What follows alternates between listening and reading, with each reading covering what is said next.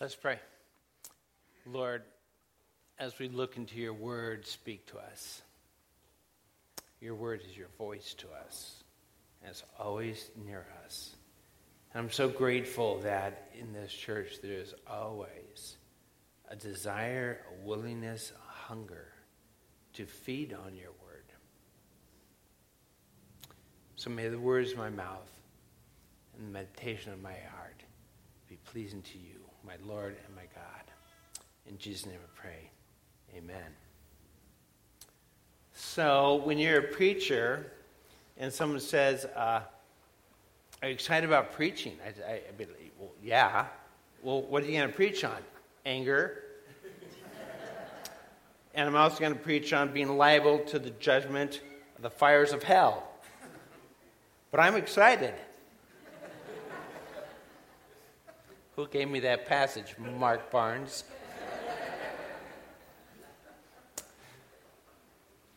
but it's truly wonderful to be here because the thing um, that is noted that Bonnie and I noticed as soon as we, you know, every time we, we came here, is that this church has a hunger for the Word of God, truly.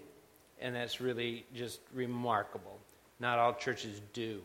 Um, but I won't get into all that. So it's just good to be here and good to preach. So, where did we end? We ended at, For I tell you, unless your righteousness exceeds that of the scribes and the Pharisees, you will never enter the kingdom of God. Unless your righteousness exceeds the, uh, that of the scribes and the Pharisees. So the Sermon on the Mount is about a righteousness that exceeds that of the scribes and the Pharisees, okay? So when we're going through the Sermon on the Mount, all of us, we are talking about things that exceed the righteousness of the scribes and the Pharisees. And that's really important for us to realize. So Jesus is going to talk about anger, and if we can understand anger and how to deal with anger, our righteousness will exceed that of the scribes and the Pharisees. So let's jump into the text. You have heard not that you've read, not that Moses said, not that it's in the scriptures, but you have heard that it was said to those of old. Your version may say that it was said to the ancients. Both translations are good. You shall not murder, and whoever murders will be liable to judgment. But I say to you, you have heard. You didn't read it in Moses. It's in Moses. It is one of the Ten Commandments. But Jesus isn't referring to what Moses said. He's referring to what has been taught down through the ages. This sort of tight, narrow focus of the scribes and the Pharisees who don't have a righteousness that's very deep. You've heard what has been said to the ancients. In other words, you've heard all the commentary. So, what they would do is they'd say, It says in the law, and then they'd cite every, what everybody else says. This, this Sadducee, this Pharisee, that Pharisee, all the teachers. And the problem is, it was all incomplete teaching. It wasn't a righteousness that went very deep, it was very surface. Don't kill.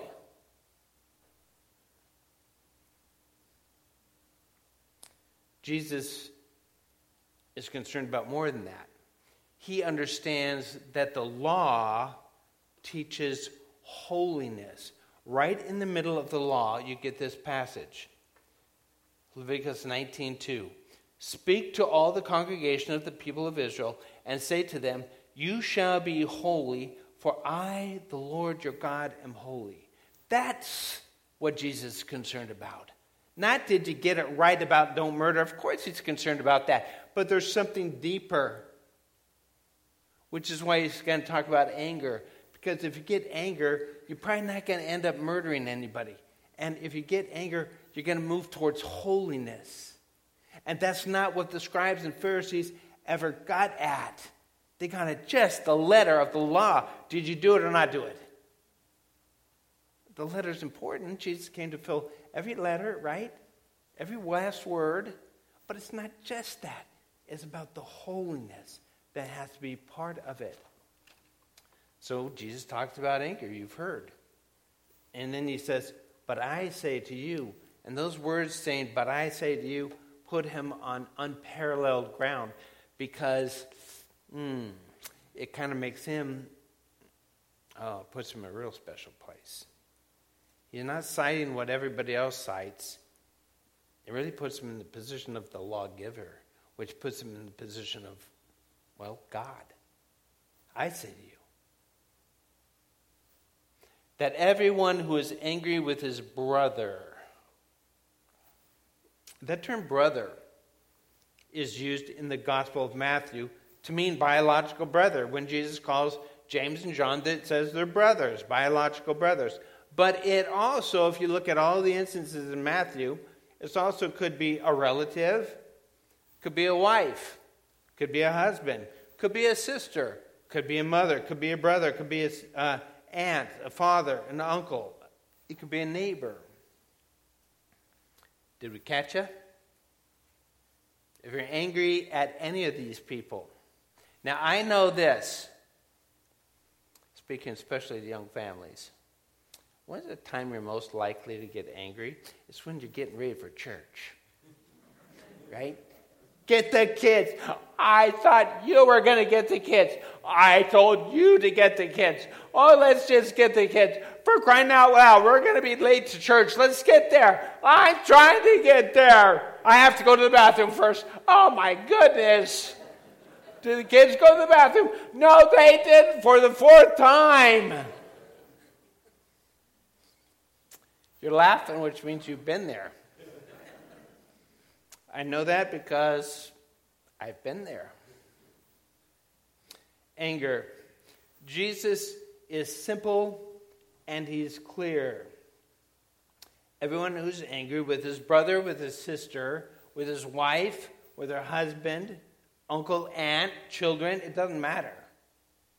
If you're angry, you will be liable to judgment. Pretty simple. Everyone here knows when they're angry, am I right? You know when you're angry? When you get angry, you get short. That's one way you get people get angry. If if I get angry, it's going to be short. Yep. Nope. Okay. Sure. Yep. Okay. Be there. Got it. Okay. That's it. That's my conversation. Ask Bonnie. She knows. Yeah, no one starts getting angry because he speaks in one word syllables. My father got angry. My father was the chairman of psychiatry at the University of Georgia, well published, very well recognized man. He almost sang opera. You know what it was like at our house when he got angry? It was loud. It was loud. I mean, you could almost feel that hair on your head blowing backwards you know, like the cartoons when he got angry. But don't think that it's just that way because anger comes in silence too, doesn't it? Have you ever had the silent treatment? Everything okay? You want to talk about it? Sometimes you can't even find the person. Silent treatment can be anger, and the silent treatment can be just as brutal. Silence can oftentimes be a kind of punishment. I'm going to punish you. I'm not going to talk to you because I'm angry at you.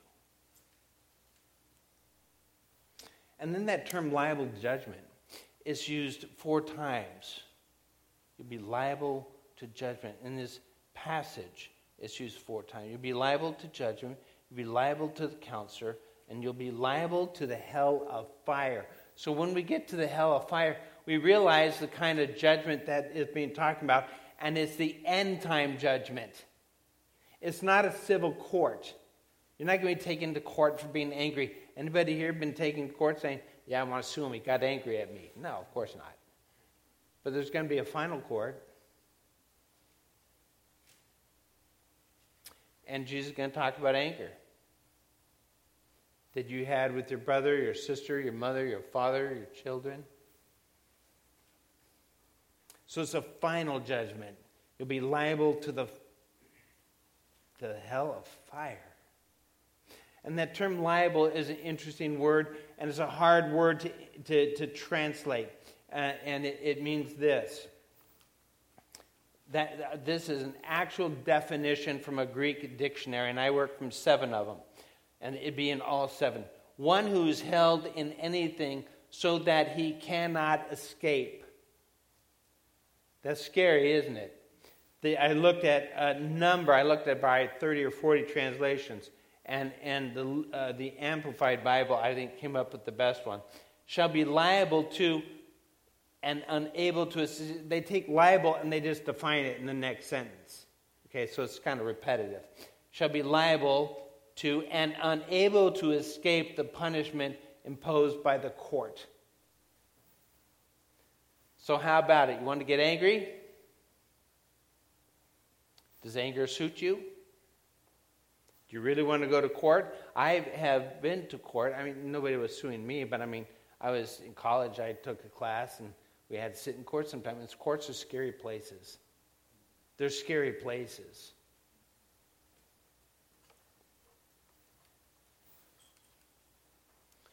Judgment. Liable, you're, you're liable, you're in a place that you're not going to get out of, or at least not going to get out of easy. And then judgment is crisis. I know you're saying Stuart misspelled crisis. You don't spell crisis with K. But that's exactly how the Greek word is spelled. You want to know what judgment means in Greek? It means crisis. It's a legal process of judgment, judging, and, and, and judgment. It's, it's scary. It's, it's, when you go to court, it is kind of a crisis situation. What's going to be, happen? And I'm not going to get out of this. I'm not going to get out of this easy. Why did I get so angry? Why did I give him the silent treatment? Was it worth it? Wow. And then Matthew, when time we get to Matthew chapter 12, Matthew kind of circles back. And this is what he says in Matthew 12. I don't know who has that passage, but here it is. Um, I tell you, on the day of judgment, yes, we're talking about, people will give account for every careless word they speak. How many careless words do you speak when you're angry? Probably a lot. Because when you're angry, mm, you're emotional. When you're angry, you just say whatever comes out of your mouth, whatever just seems to fit you, whatever you think will put that person in their place. And it's never pleasant, and it's never kind, and it's never good. anger. You have a sense of what it's like. You know you don't say good things. When you get anger, it can easily grab a hold of you. Anger becomes rage. It's hard to get out of. And rage turns to bad words. And rage and bad words turn to murder. And if you're not actually murdering somebody, you may be spiritually murdering. Them. Interesting story, true story. A man in Florida was jailed for assaulting another man. But, unlike most scenarios, the conflict was not over a woman, a debt owed, or even sports. According to a Facebook post by the Lee County Sheriff's Office. Justin Anthony Garcia was charged with aggravated battery in connection with an altercation with his cousin, your brother, right? There you go, your cousin, who sustained injuries from a pocket knife. Authorities, and now, I know what you're thinking, get ready for this. And witnesses confirmed that was, let me start over the county sheriff's office uh, charged him with aggravated battery in connection with an altercation with his cousin who sustained injuries from a pocket knife. Authorities and witnesses confirmed that was an argument over whether almond milk was superior to whole milk. Knife injury. According to official court documents, Their verbal argument became physical when Garcia became enraged at the victim with disagreeing for him. He proceeded to punch the victim with a closed fist to the victim's left side of his forehead. When the cousin tried to fight back, Garcia produced the knife.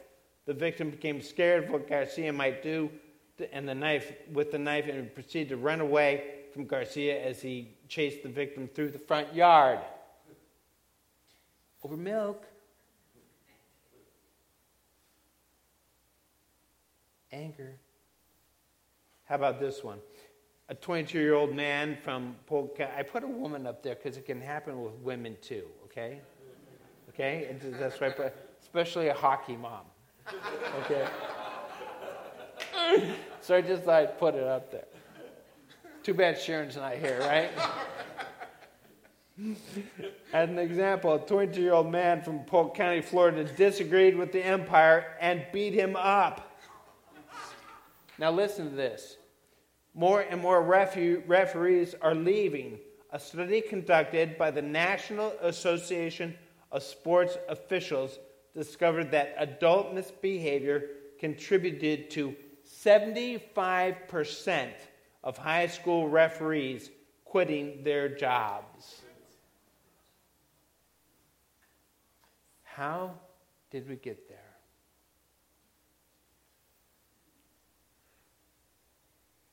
Anger got a hold of these people. I'm sure that they had words that we're not good. And Jesus says that.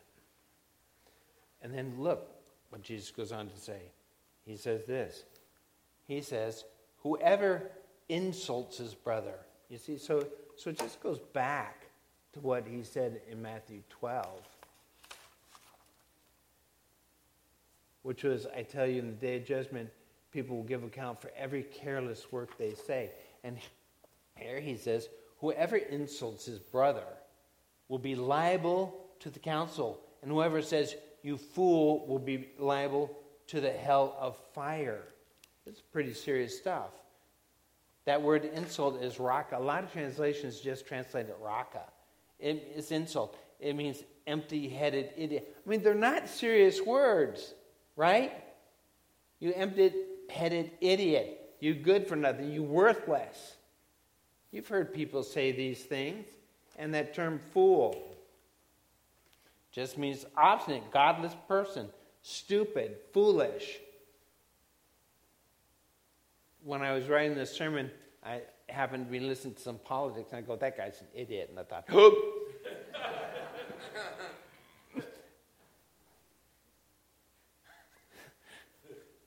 Hard to watch politics and not have all this stuff come, come out. I'm sorry, it's just true. It's just hard. So I'll be liable to the fires of hell for politics.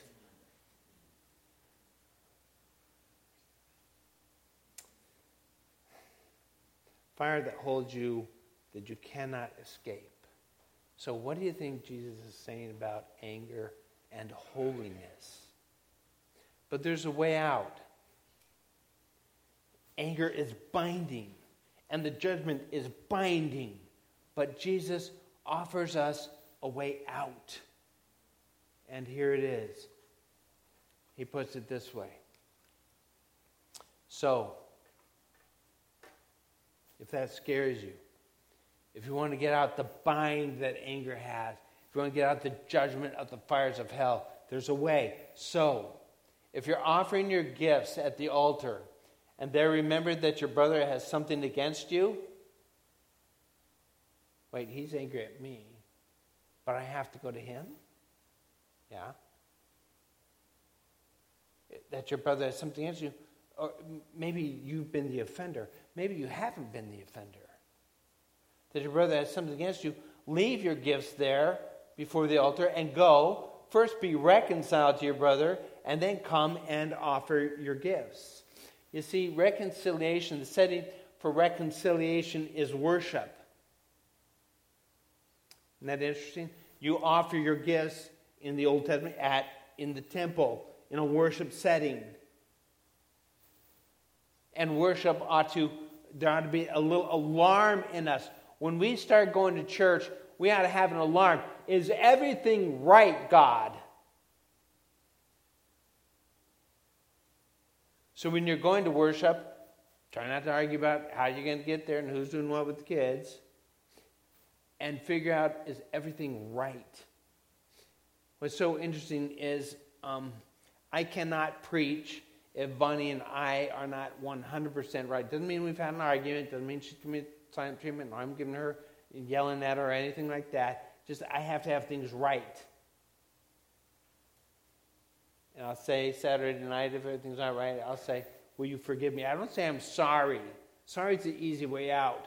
It, say sorry, but include the word, "Will you forgive me?" When you say to somebody, "Will you forgive me?" puts a whole different punctu- uh, exclamation mark to it. It's hard to do. Will you forgive me? Because it's an admission that I have sinned against you. Sorry, it's like, sorry, I spilled milk. Okay, know, no big deal. Sorry, I, you know, I walked in something nasty on the trail getting here. Uh, okay, yeah, right. Okay. But when you say, forgive me, it's different. And forgiveness, reconciliation has to include that. What's really interesting is that word against. It's not a verb, it's not a noun, it's a preposition. You know what a preposition is? I, I had to take Greek to learn English. Which is really true. I mean, I'm not being funny, but I really had to do that. So I describe a preposition, Bonnie and I describe preposition. It's what your boys can do at a dining at a at a table restaurant. They can go under it, they can go over it, they can go on top of it, they can go around it. There are prepositions they can do all of that, and it drives you crazy. It's a preposition. And this preposition can mean so many different things, but in general, it's an orientation. It's an orientation. Here's what I mean an orientation is like uh, is, is how you're oriented towards your wife or your husband or your children. Are you facing them? Are things right? Think of it in terms of uh, an alignment on your car.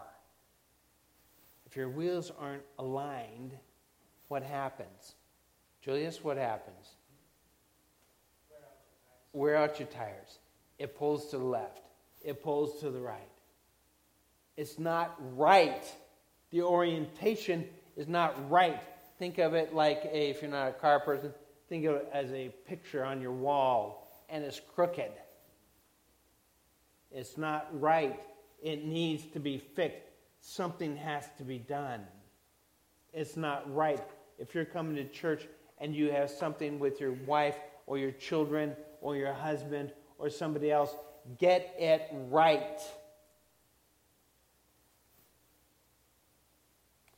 So a woman writes on the block a very interesting thing, and this would describe a, a lot of, um, well, a lot of people. She says this. She said, My sister bought a new car that was loaded with high tech options. The first time she drove the car in the rain, she turned on the knob she thought would operate the windshield wipers. Instead, a message flashed across the dash. Drive car in 360 degrees. Drive car in 360 degrees. She had no idea what that meant. And so when she got home, she read the car manual. She learned that while trying to turn on the windshield wipers, she had inadvertently turned off the internal compass and the car had lost its sense of direction.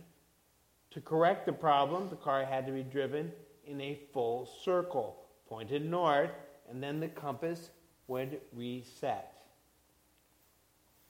So every time we come to worship, we are resetting our spiritual compass. And actually, it's a 360 because we're going to come in church.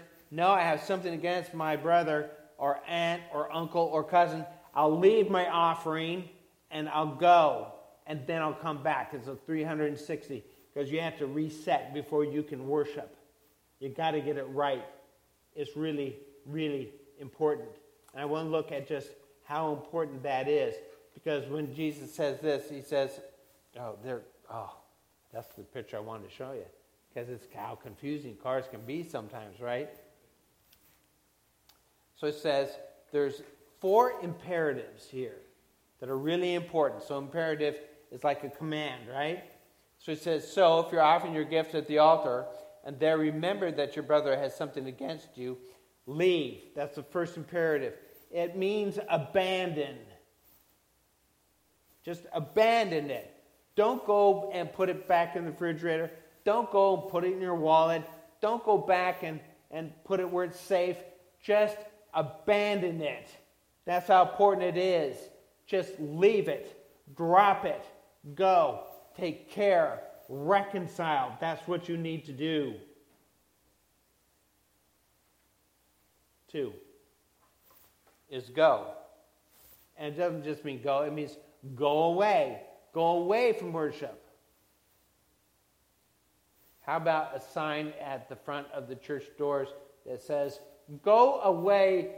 We don't want you here. You might need to reconcile first. Think that'd be a big thing? Go away and be sure you're reconciled. That's what Jesus is saying. Abandon what you have, go away, and fix it. And then reconcile, that's the third term. Reconcile. And this form of the term reconcile is only used here in Matthew, but reconcile is used throughout the New Testament, and they're all from the same root word.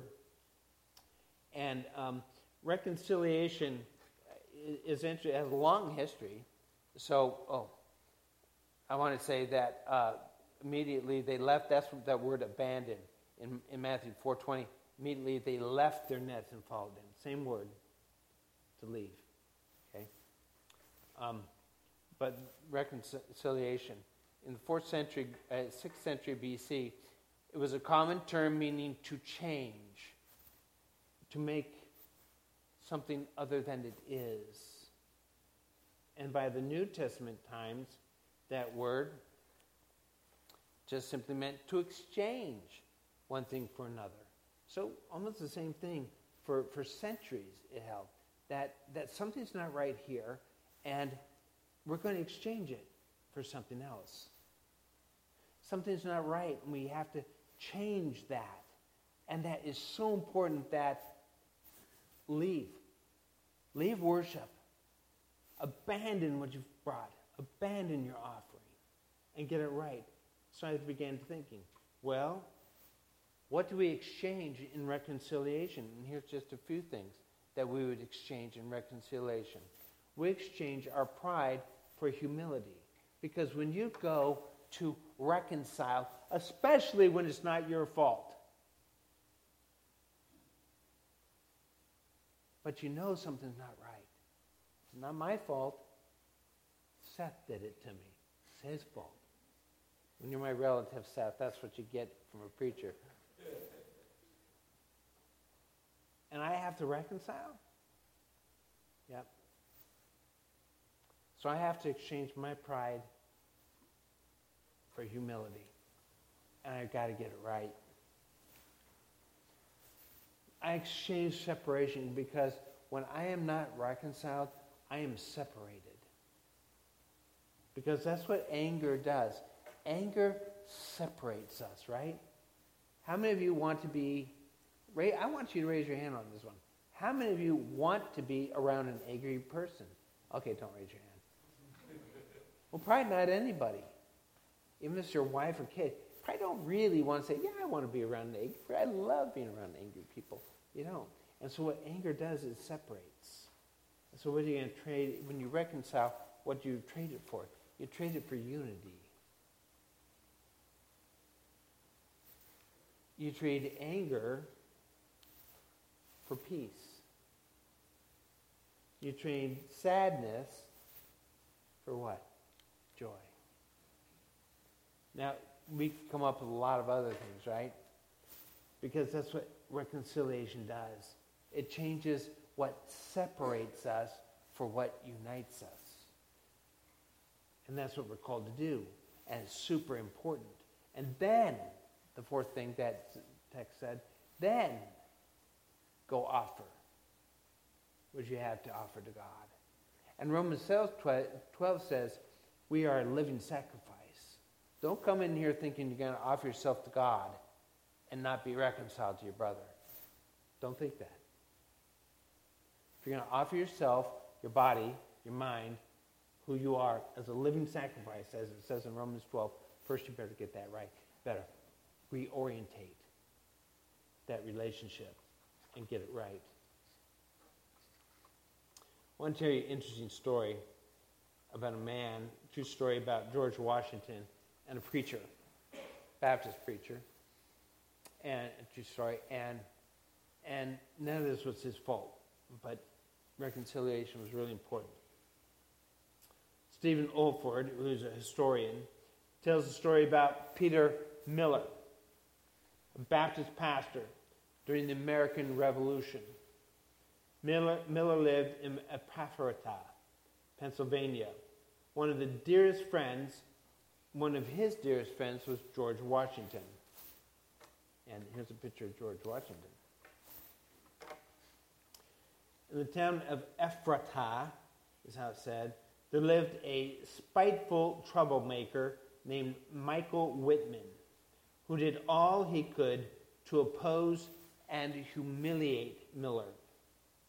On one occasion, he struck Miller in the face. On another occasion, he spit in his face. Miller endured it all with Christian fortitude. He never spoke a cross word to or against Whitman for his shameful conduct. One day, Whitman was arrested for treason and sentenced to death. When Miller heard the news, he sent out for Philadelphia in the middle of winter to plead for his enemy. After walking 70 miles, middle of winter, East Coast, Miller petitioned his friend George Washington to spare Whitman's life. No, Peter. General Washington said, I not, cannot grant you the life of your friend. My friend, exclaimed Miller. He's not my friend. In fact, he's the bitterest enemy I have. What? George Washington? You've walked 70 miles to save the life of an enemy? That puts the matter in a different light. I'll grant your pardon. And he did. And that day, Miller and Whitman walked back home to Ephrata together. When they arrived home, they were no longer enemies, they were friends. You see, reconciliation has less to do with who's wrong and who's right. It has everything to do with making the relationship right. Jesus concludes this section with saying this Come to terms quickly. So remember that quickly. Drop it right away. Abandon it quickly. With your accuser while you and, and here's what the term should actually be. It should be, it should say, because this is what it says in the Greek. You, while you are on the road going with him to court. Not just you're going to court. On the road going to court, lest your accuser hand you over to the judge, and the judge to the guard, and the guard be put in prison. Truly, I say to you, you will never get out until you've paid the very last penny. So, on the quickly, we've already learned that. Immediately, abandon it. To on the road to court. You, Jesus wants you to take care of it before you get to the court. Get it right while you're going there. That's how important this is. Third, it can only go in rec- one direction. Anger and being not reconciled can only go one direction. Here's the direction it's going to go to the judge, judge to the guard, guard to prison, and then you, prison you're never going to get out until you pay the last, very last penny. And that penny represents 164th of a day's wage. I mean, it is nothing. But you've got to pay Every last single one. Not a little, the tiniest little bit will not be overlooked until you pay. You're a penny short, you're a penny short. But you will pay every penny. Reconciliation, really important. So is this sermon, is what Jesus saying about anger? Yeah. Is it about reconciliation? Yeah. Because the way out of anger is reconciliation. It's the only way out. And Jesus gives it to us. And when we do that, we're learning what it means to be holy. And our righteousness begins to exceed that of the Pharisees. I close with, with this verse. For while we were yet enemies, you could say, while we were furiously angry with God, enemies, we were reconciled. Oh, so reconciliation is something that God does. Yeah, we were reconciled to God by the death of his Son. Oh, much more now that we are reconciled, shall we be saved by his life. More than that, we rejoice in God through our Lord Jesus Christ, through whom we have now received reconciliation. And aren't you glad that we have a God that thinks reconciliation, that makes it right? And we're at fault. We're completely at fault. And there's no reason that he should do that. But he does because he wants to make it right. So, one last verse is Philippians 2, 2 8. Have this mind among yourselves, which is yours in Christ Jesus. What's the mind we're to have? The mind of reconciliation. That was in Jesus' mind, reconciliation. Have this mind among yourselves, who, though he was in the form of God, did not account equality with God a thing to be grasped, but emptied himself. He left it. He emptied himself, taking on the form of servant, being born the likeness of men, being found in human form. He humbled himself by becoming obedient to the point of death, even death on the cross. Okay, takeaways. Anger has a progressive nature to it. That's why you have to be so careful of it. It always goes from bad to worse. It always goes from bad to worse. And the only way out of it is to reconcile. And when you reconcile, don't say sorry. Okay, say sorry. But include in your reconciliation, forgive me. Two, reconciliation is a proper preparation for worship. Don't come to worship if you're not reconciled. Okay, you need to come to worship. But it tells you how important reconciliation is. And I know there are family that some people haven't seen for years because there's no reconciliation. And, and sometimes you can't affect the reconciliation. You try and try and try, and they just won't reconcile. Your brother's just never going to reconcile with you.